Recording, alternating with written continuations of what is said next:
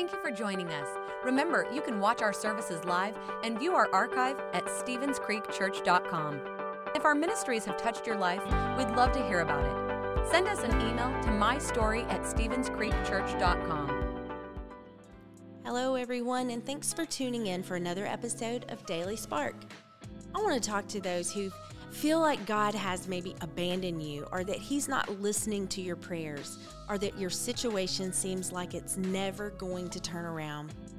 David writes in Psalm, the 40th chapter, verses 1 through 3, he says, I waited patiently and expectantly for the Lord, and he heard my cry.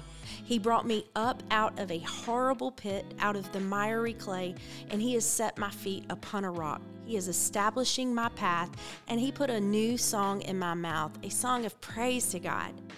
You know, God does not show favoritism. What he did for David, he will do for you. Don't give up.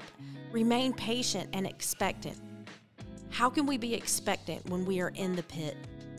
With the words that we speak. It may look bleak, but God is faithful to hear you and to answer you.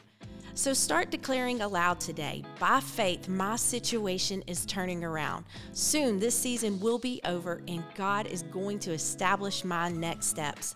Start singing songs of praise, and soon and very soon, you will notice your faith start to rise, and change will come. Let's pray.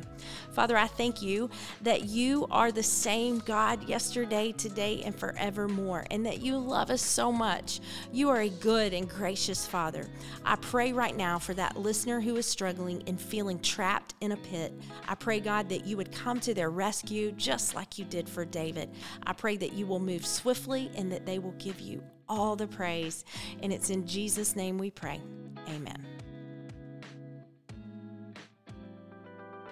Thanks for listening.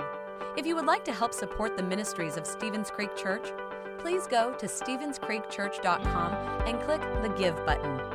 See you next time.